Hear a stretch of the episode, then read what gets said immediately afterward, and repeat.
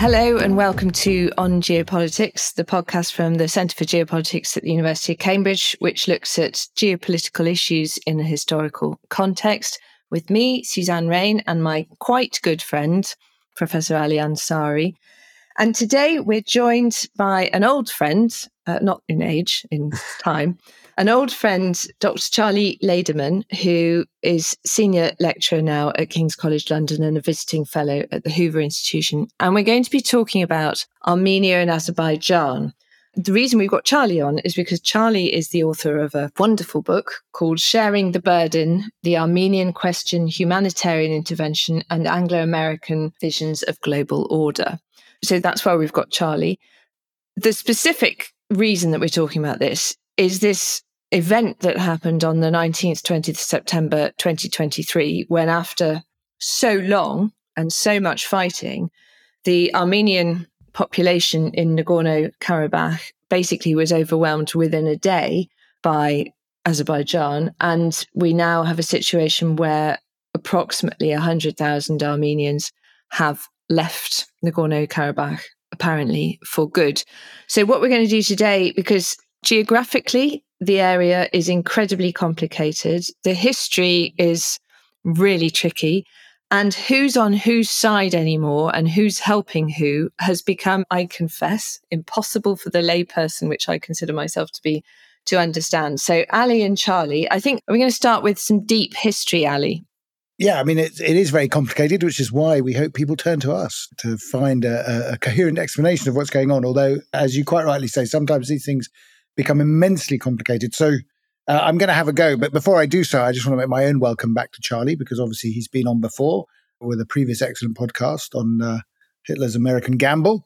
But now we're moving into the Caucasus. And the Caucasus is a, an interesting environment and one in which there's a sort of a almost like a trilateral contest between the Russians, the Iranians, and the Turks over sort of influence in the area. And of course, going back into the, the deeper recesses of history, uh, back to the early 19th century, 18th and early 19th century, of course, this part of the Caucasus, the area that we're dealing with, used to be uh, part of what we would understand as the Iranian or the Persian patrimony. And really, until the end of the 19th century, I beg your pardon, until the end of the 18th century, I'll correct myself, it was very firmly held to be part of, of what was then considered to be the sort of the Iranian kingdom, the Persian kingdom.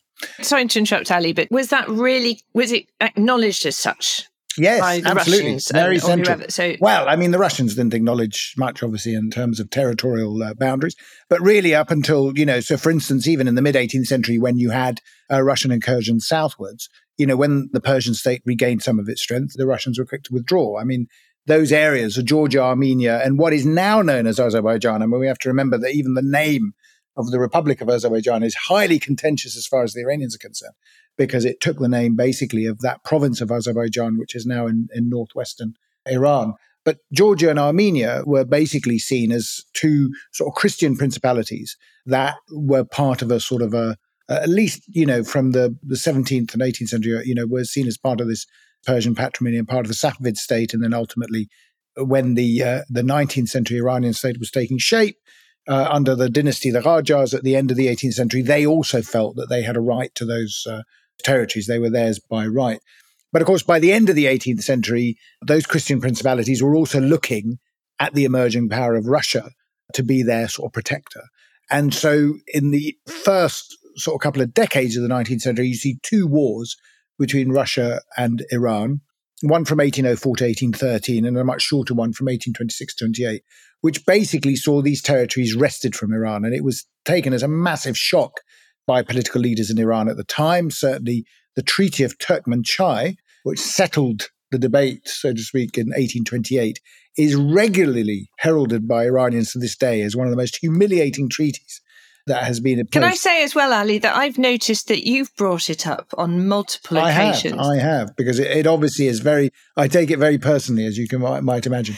But it is interesting, and I tell you why it is quite interesting on one level, is because it's one of the few times actually that the Russians, given the current, uh, as you say, rapprochement between Russia and Iran, it's one of the few times that the Russians actually get it in the neck. I mean, normally they talk about the Americans and the British, as you can imagine.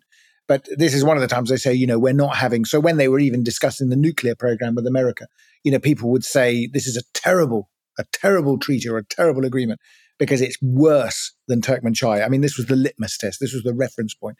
So, what was in the Treaty of Turkmenchai? Well, what the Treaty of Turkmenchai basically uh, did, it confirmed many of the elements of the earlier treaty in 1813, but basically it severed Georgia, Armenia, and this other territory that acquired the name, I have to say, Azerbaijan quite late, became part of the Russian Empire.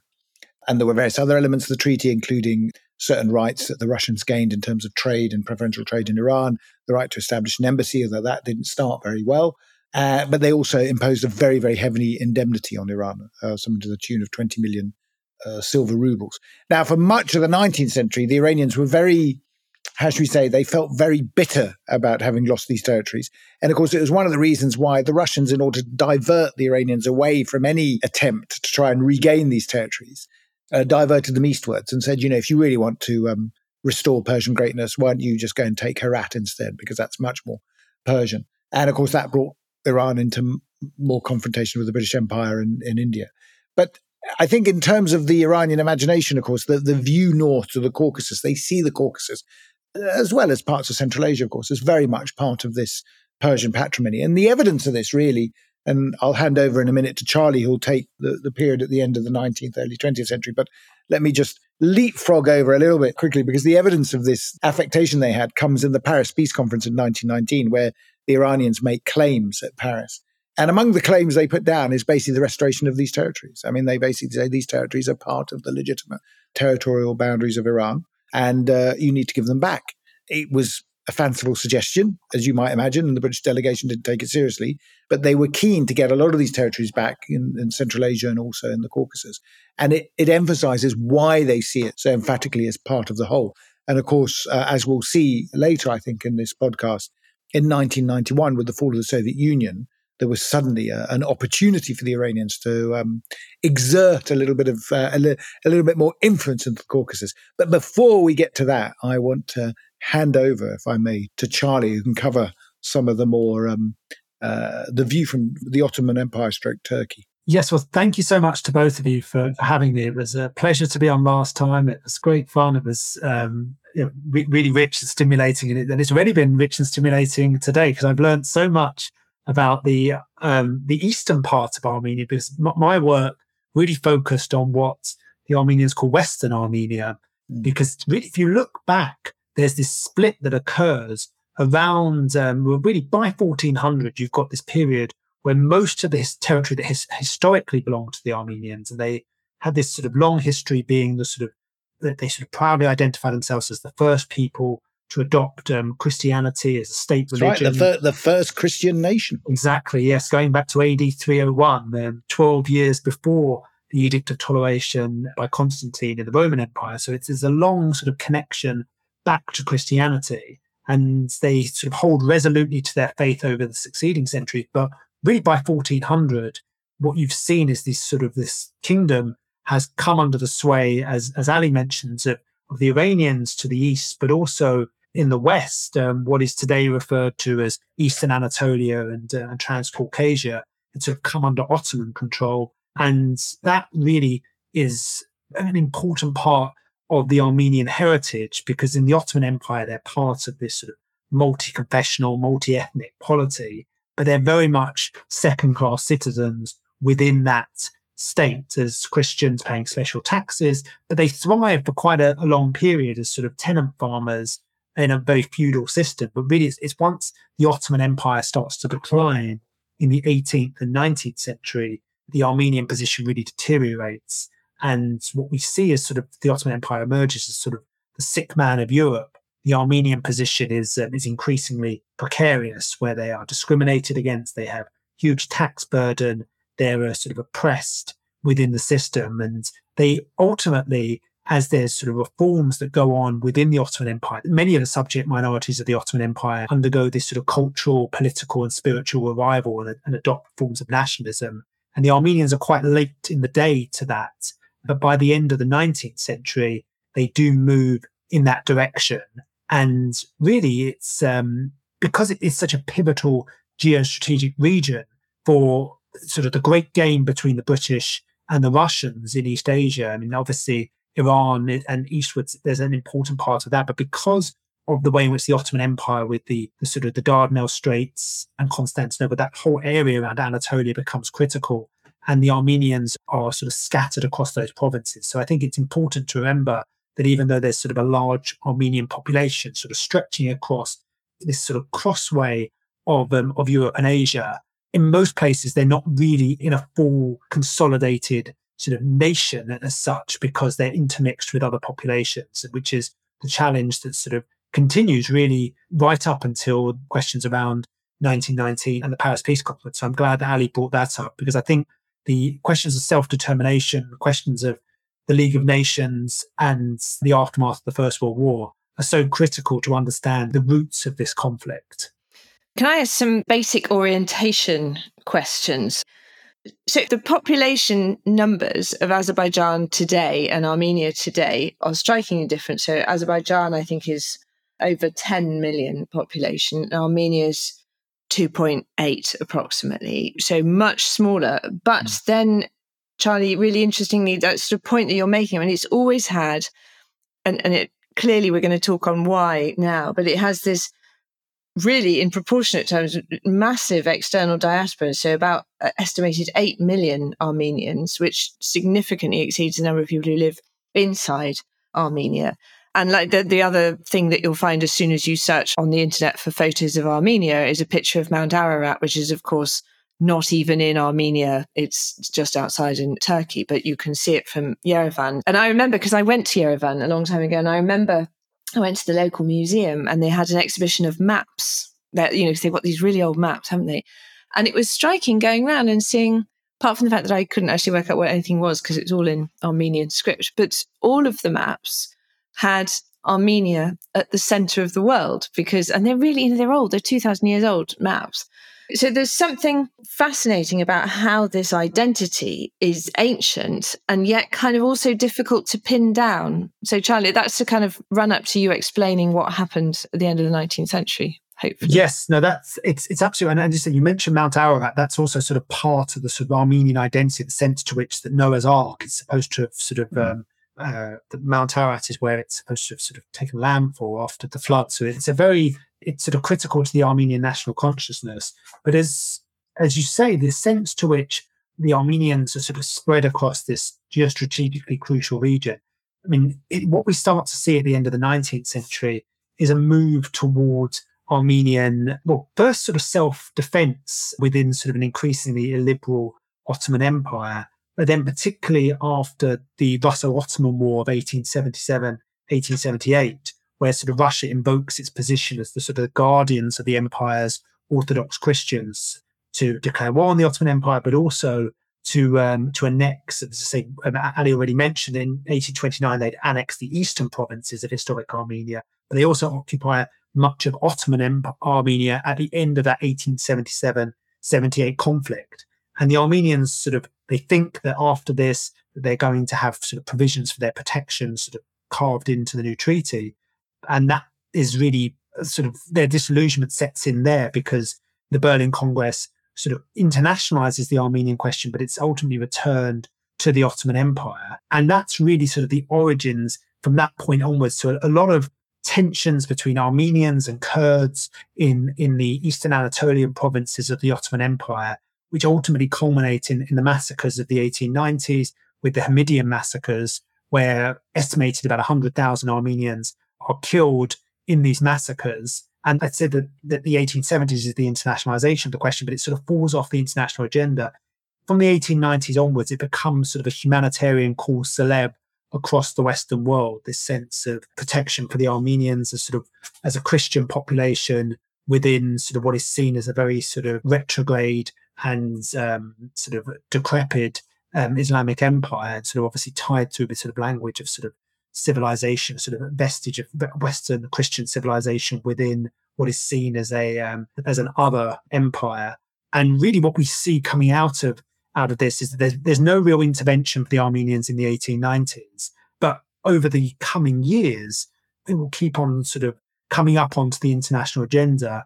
And there's a hope after the sort of the Young Turk Revolution of 1908, 1909 that there's this will be a new future of secular and particularly constitutional Ottomanism, which ultimately, as we know, collapses with the First World War. And then we see the outbreak of really the great atrocities in Armenian history, the Armenian genocide of 1915. So there's this sort of long standing sense from the Armenians that they are let down by the outside powers who sort of make promises towards them going back to the 1870s, then don't actually live up to this. But they always look to the outside powers because they're not necessarily strong enough on their own to secure their own independence and security. And obviously, the hopes of this collapse and then the, their, their position during the war leads to a huge amount of ethnic cleansing into the deserts of the Middle East. And really, a lot of the sort of diaspora sort of stems from this point. Many leave in the 1890s as well, but particularly there's obviously a, a large number of Armenians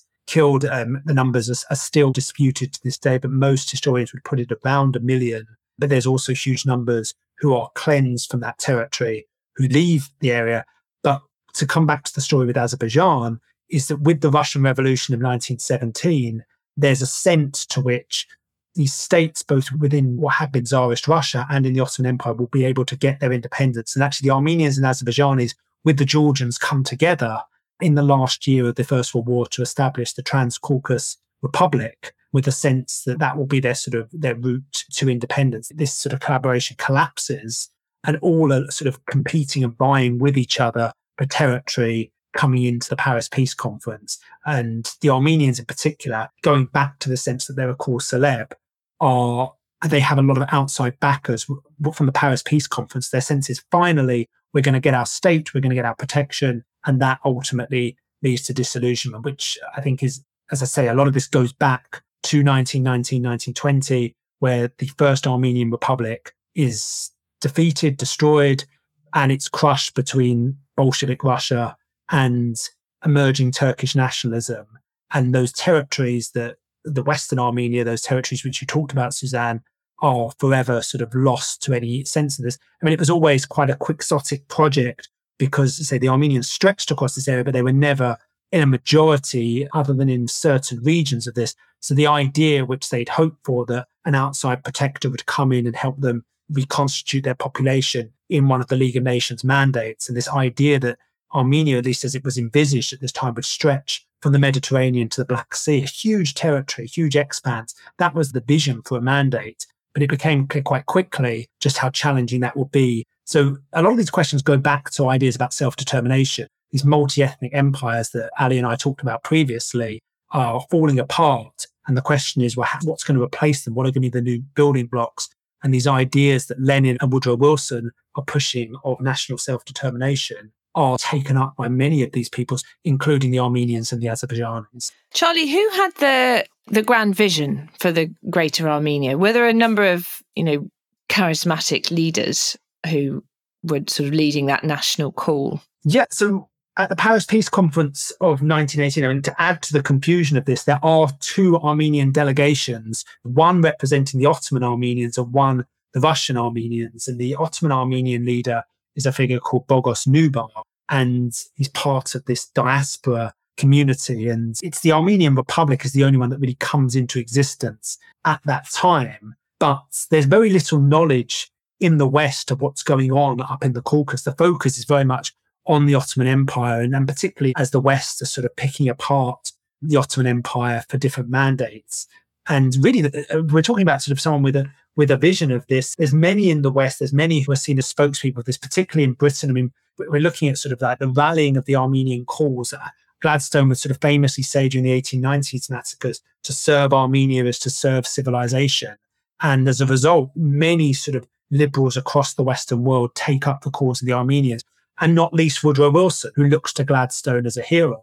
And so Wilson is hoping to get the Americans into a leading role in the world. And when the British and the French uh, and particularly the British in this case, are trying to pull the Americans into a leading role in the Middle East. Their sense is, well, we can appeal to American idealism that they will take on this mandate for what is um, what was the Armenians. That Wilson can draw the boundaries however he wants to, and that a whole range of commissions are sent to the Middle East and to the Caucasus to have a look at what would this mandate look like. And Wilson is really pushing for this. So in the, in the League of Nations debate, it's one of those things tends to sort of fall through the cracks. We tend to think about the debate of the League of Nations America rejecting membership in the League. What's often forgotten is there's this huge debate over a mandate as well, whether the US will take this on, which goes on even after the League has been rejected. And ultimately, Wilson puts that to Congress in 1920 and they're very clear that this is this is certainly not something that the Americans want to take on. That their sense is they're being sort of taken advantage of by the Europeans who are trying to seize all the oil wells and give the Americans this sort of like barren territory. So that's really how it becomes a real sort of, I say, you've got charismatic Armenian leaders, and there's one major figure in, in the US called Vahan Kardashian. I've, I've been fascinated to find out any if, if he's any um, um, ancestor of, of, of, the Kardashians um, themselves. Um, yeah. I don't know about that, but he, he's the sort of the major spokesperson in the US for the Armenian communities. But it's something where the Armenians are past the debate, but decisions again are being taken for their future, not by them. Um, it's the, the debate is going on in the West, but even while this debate's going on in the West, actually reality on the ground is is uh, and so this is a lot of a real echo of today of uh, the discussions and debates in the West about what's going to happen with, for the Armenians' future, but actually their future is being decided by the Russians and by the Turks and by the Azerbaijanis, and that's the case even in 1919, 1920 as well. So those Armenians in the Ottoman Empire and basically Eastern Anatolia, when are they trying to sort of agitate for a sort of a, uh, as you say, look like a Western Armenian state. I mean, is this sort of like in the late part of the 19th century? As a result of some of the reforms of Abdul Hamid and the others, are they trying to agitate for something separatist or an autonomous section, or what, what are they actually trying to identify there? Yeah, I mean, I think initially what they want is just protection. They want protection in the 1890s. But I think what you see is out of those massacres, because the, uh, the populations that are sort of pushing for nationhood are quite small and they're not widely popular until the massacres of the mid 1890s. And at that right. point, there's a sense yeah. that Armenian. That sort of crystallizes it. That sort of yeah. crystallizes it. But by the time of the peace conference, the sense is that you're going to have a, an Armenian homeland. Almost the, the, the analogy is often drawn with the Jewish homeland that you don't have a majority in ma- much of this territory. And there's certain parts of the territory of historic Armenia where the Armenians are in majority, but certainly not throughout it. Well, it would and have clashed very heavily with the uh, Greater Kurdistan, wouldn't it? I well, mean, exactly. Yeah, I mean, at that time because they were also claiming all sorts of territories, the but, they don't really have any champions at the Paris yeah. Peace Conference, um, yeah. and so I think that's the thing is that this is obviously seen in a very Western centric perspective, and the Armenians are sort of championed in the West as a Christian population. There's very little discussion of the Kurds, but there's also a sense to which the map is so in- intertwined, and so their sense is that ultimately, in order to create sort of a homogenous Armenian state, you have to take on control of almost this whole region across what is the Caucasus and Anatolia and sort of carve out these individual states, which is the vision which is being pushed in 1919.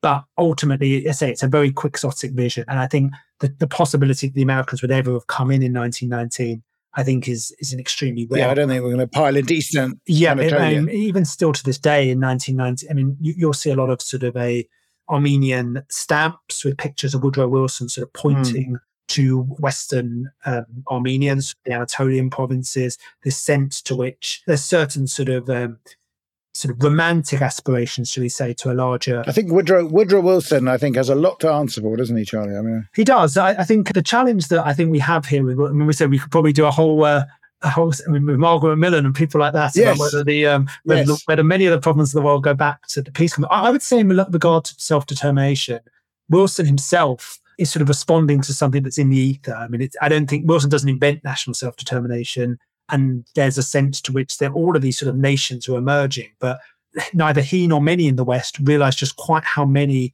nations there were. It's sort of it's we see something similar once the Soviet Union collapses in the yeah. late 1980s. There's sort of this sense to which all these um, long forgotten peoples are starting to re-emerge, and the clash over Nagorno Karabakh is sort of seen as a throwback to an earlier era where these groups that the West had sort of forgotten almost, for many had forgotten that these were independent nation states at any point because they'd sort of been consolidated within Tsarist Russia. So there's a sense to which once the Soviet Union is starting to come apart, this conflict sort of re-emerges, the tensions between them re-emerge that have been sort of evident in the late 19th and early 20th century. So before we get on to the sort of more contemporary side, I, I thought I'd just sort of also comment a little bit about also the Armenians in Iran, because quite a few actually went over to Iran after the mm. genocide. So a lot of Armenians in Iran, there's a sizable minority in Iran, of course, and they have their own deputy and this sort of thing, and in the parliament.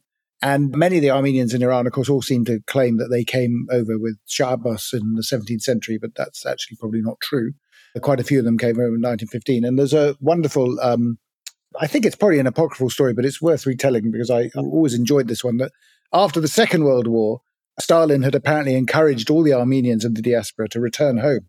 And this message went out to the Armenians in Iran that they should come back. And a couple of them said, Should we go? And they said, Well, it's, it's going to be quite difficult. They said, Well, two of us will go and we'll see what it's like in the Soviet Republic, obviously. And we'll send a photo back. And if we're standing up, come. And if we're sitting on a chair, don't. You know, the situation's not great. And apparently, photos were sent back with people lying on the ground. You know, such horror that they said, "Don't come back, don't come back to Armenia." So, I mean, there was this um, interesting relationship. Anyway, I mean, I think the the role of the Armenians in Iran has been quite influential, actually, over the 20th century in terms of the diaspora. They've been quite an influential diaspora, and of course, as you say, with the collapse of the Soviet Union, all sorts of dynamics come back to the fore. And these peoples that had been living, I think, in a degree of harmony, obviously, uh, probably enforced harmony uh, for this period, suddenly that becomes released. I should also say, I mean, just as a as another aside, of course, on this point of Azerbaijan, because let's not forget the Azeris here. The Iranians objected very vehemently to the adoption of the name Azerbaijan in the aftermath of the Great War, and they far preferred it to be called something, as you've suggested, you know, the Transcaspian or something, or the uh, Transcaucasus or something. And they objected to it for the very reason, of course, that they said that the minute you call this territory Azerbaijan, there will be irredentist claims against what even the current government in Baku calls southern Azerbaijan. So, in a sense, the adoption of that name gave the Republic of Azerbaijan the excuse it needed to sort of cast uh, leery eyes at the Iranian province in the northwest. And I raise this simply also to provide a bit of background to the current frictions and tensions that exist between you know Iran and the Caucasus, but also with Russia and Turkey as other players. And I think what was very interesting to me in the 1990s, as these old frictions came back to the surface, and you had these initial conflicts over, over Nagorno Karabakh. And let's not forget, of course, the um, Azerbaijani enclave of Nakhchivan, which is basically also cut off from uh, Azerbaijan but borders Iran. That at that stage in the 1990s, partly as a consequence of the enormous diaspora. When I say enormous, I mean, it, we're talking three, 400,000, but it was very influential in Iran. Partly as a consequence of this, revolutionary Iran, revolutionary and Shia Iran, as people always pointed out, actually sided with Christian Armenia in its struggle with Shia Azerbaijan. And the reason was, as it was being explained at the time, was because neither Azerbaijan or Armenia played the sort of sectarian card, but they did play the ethnic card. And the Armenians argued very forcefully that they were sort of like, you know, Christian Iranians essentially, whereas the Azeris argued very forcefully that they were Turks and of course sided with, you know, got Turkish support. And the Iranians became very offended at this and therefore put all their weight behind the Armenians. And I think that partly explains why the Armenians were able to resist the encroachments of the Azeris in beginning over the over this sort of uh, section of Nagorno Karabakh. But it also was one of the places, as Suzanne and I have discussed on other podcasts, where uh, Iran and Russia saw eye to eye too, because both Iran and Russia supported Armenia effectively against the Azeris at this in this period which is now, it seems to be, it seems to have changed. Yes. So, Ali, let's bring us up to the present day. And I'm just going to introduce essentially the two political characters uh, the Prime Minister of Armenia, who was elected in May 2018, Nikol Pashinyan. I hope I'm pronouncing that rightly. Correct me if I'm not.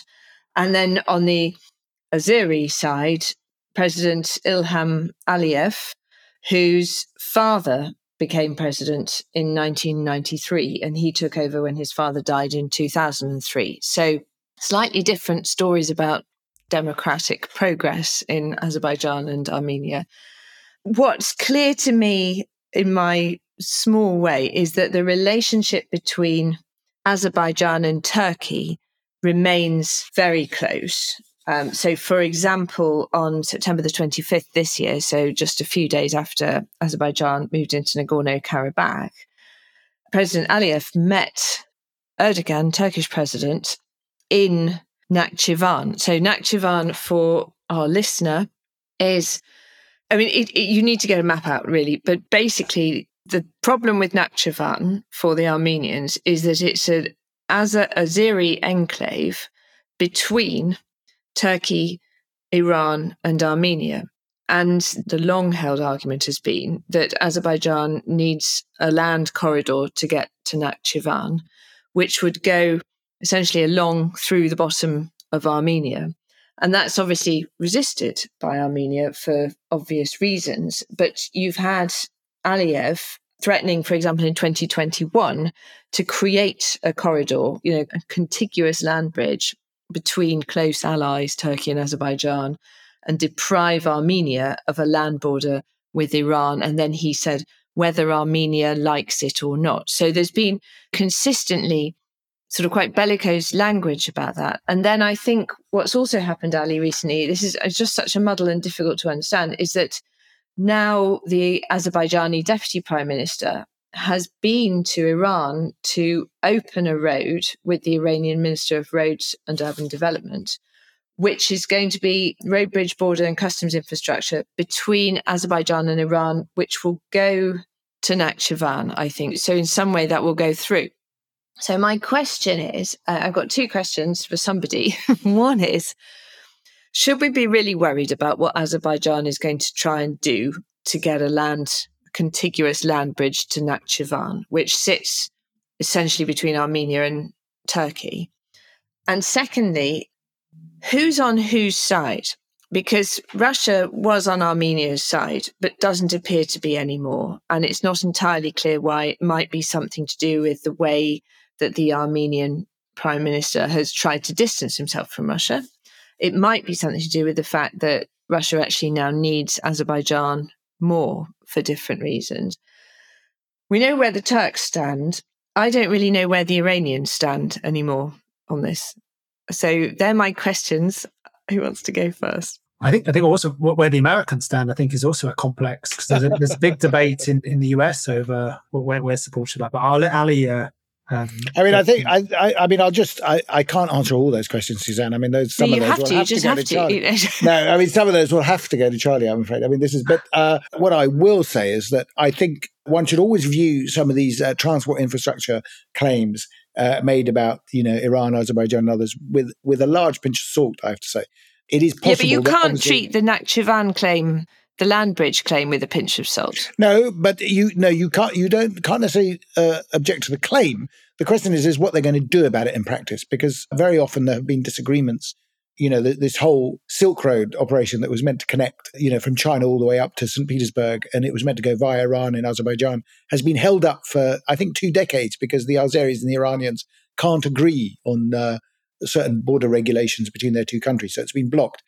Now, this may be changing. I mean, that's what the interesting thing is, is because of the dynamics of the Ukraine war and other things, things may be changing. And uh, as I said, I always would take the actual practicalities with a little pinch of salt. But it's quite clear, certainly from the way I've seen it, that this sort of move into Nagorno Karabakh and the speed with which this was done. Yes, I can see Charlie's hand. Charlie wants to say something. Oh, no, very much. Let Ali speak first. He's coming in in a minute. He's coming in I mean, because I'm just about to wrap up anyway. The uh, the speed with which Nagorno Karabakh was was basically seized would seem to suggest that certainly both the Iranians and the Russians have withdrawn their support or their active support from Armenia. I mean, that for me would indicate that something has shifted. Charlie. Yes, I'm probably more concerned about Nakhchivan. I think what we've seen when we go back to the sort of the clash over Nagorno Karabakh and the, and the territory around it in the sort of late 80s and early 90s, there's obviously a lot of uh, it's it's really a tragedy on both sides with, with these huge amounts of ethnic cleansing and particularly uh, so the, the Azerbaijanis have got a, a real gripe um, there, which for the most part is within international law. The fact that there's a sense to which they had sovereignty over these territories, and the international community never end up recognizing the Armenian claim over them. But what we saw, I think, in 2020, um, and it was sort of a reclaiming of many of those territories. So what we've seen in recent weeks is the Azerbaijanis have pushed much further than anything that we saw in the late 80s and early 90s. And I think this is part of a really worrying trend that's going on within Azerbaijan, um, this sense to which Armenia itself is being described as Western Azerbaijan, that, that Aliyev has much larger ambitions, So I think we can't sort of, I, I don't think we can take his claims to Nakhchivan and even to parts of Armenia itself with a pinch of salt anymore. I think it's very clear that that ambition is there. I think this is no longer a frozen conflict, clearly. This is something which I think is potentially part of a, a broader sort of collapse of order in Eurasia um, across the area that um, Zbigniew Brzezinski in the 90s described as sort of the grand chessboard. I mean, it's, I think we're seeing so many of these pieces come apart at the moment. And I think there is some confusion in the West as to how best to respond to this, because I think for some time there was there was a sense um, John Bolton, the um, uh, national security advisor under Donald Trump, very much saw the possibility of using Azerbaijan against Iran. Um, it's not clear whether the Biden administration would be willing to continue that position, but there, there's a strange irony where it could be the case that Armenia is looking increasingly to the West and to Iran as their protectors against Russia and Turkey. And if you think the fact the Armenians have ratified the Rome Statute of the International Criminal Court, that would mean that they would have to arrest Vladimir Putin if he came to Armenia because of the investigation into him over the Ukraine war. Well, if Putin can no longer even come to Armenia, what future is there for Armenia Russian relations? But then where do Armenia look next? And that's why I think as I say, there's a lot of echoes going back to 1919, 1920, where the Armenians again are facing the possibility of being squeezed between the Russians and the Turks. And again, are looking to the West and now, as I say, to Iran as well as potential protectors. But whether that will actually lead to anything in tangible forms is very, very unclear. So the question who's Armenia's friends and who, who in European or America is going to do anything about this. And it seems that the country which is really stepping up at the moment is France. And as you said, they have very strong diplomatic ties. They have a very large Armenian diaspora in France. And in 2001, Paris was among the first Western capitals which recognized the Armenian genocide two decades before the United States mm. did. And I think what's happened so far, so French Foreign Minister Catherine Colonna has uh, visited Yerevan on the 3rd of October, and she said that France has given consent to sign a future contract with Armenia to enable the provision of military equipment up to Armenia so that Armenia can ensure its defense. And then she's refused to give further information about it. But she's also asked the EU's chief diplomat, Josep Borrell, to expand the EU mission in the region and proposed including Armenia in the EU peace mechanism, similar to what they've done in, in Moldova. So I think that's all really interesting because that is France trying to say, we see how Aliyev is maneuvering, particularly on Nakhchivan, and we can't do nothing. So let's, you know, let's try and do a little bit of forward defense here. And then the other thing that happened on the 5th of October in Granada in Spain was the meeting of the EPC, European Political Community, which had been intended to broker a meeting or mediate a meeting between Armenian Prime Minister Nikol Pashinyan and the Azeri President Aliyev. And Aliyev pulled out of that, uh, which was unfortunate, but he basically accused France of, you know, gross bad faith and that's right. He said decision to send military aid to Armenia could renew violent hostilities in the Caucasus and basically refused to come. But that mediation would have been France, Germany, and the European Council, which is Charles Michel. So that's quite an interesting move, a profoundly European move to try and just shore up support for Armenia, which otherwise doesn't really have friends in the region. Would you say that's right? That's right. Although uh, one other actor that I wanted to mention, I think, which I think is very interesting with regard to the position on Armenia, is India, which has increasingly moved into a position of supplying rocket launchers, anti-tank munitions, ammunition to Armenia, which is sort of the first export of a number of these sort of these rocket launchers, these multi-barrel rocket launchers.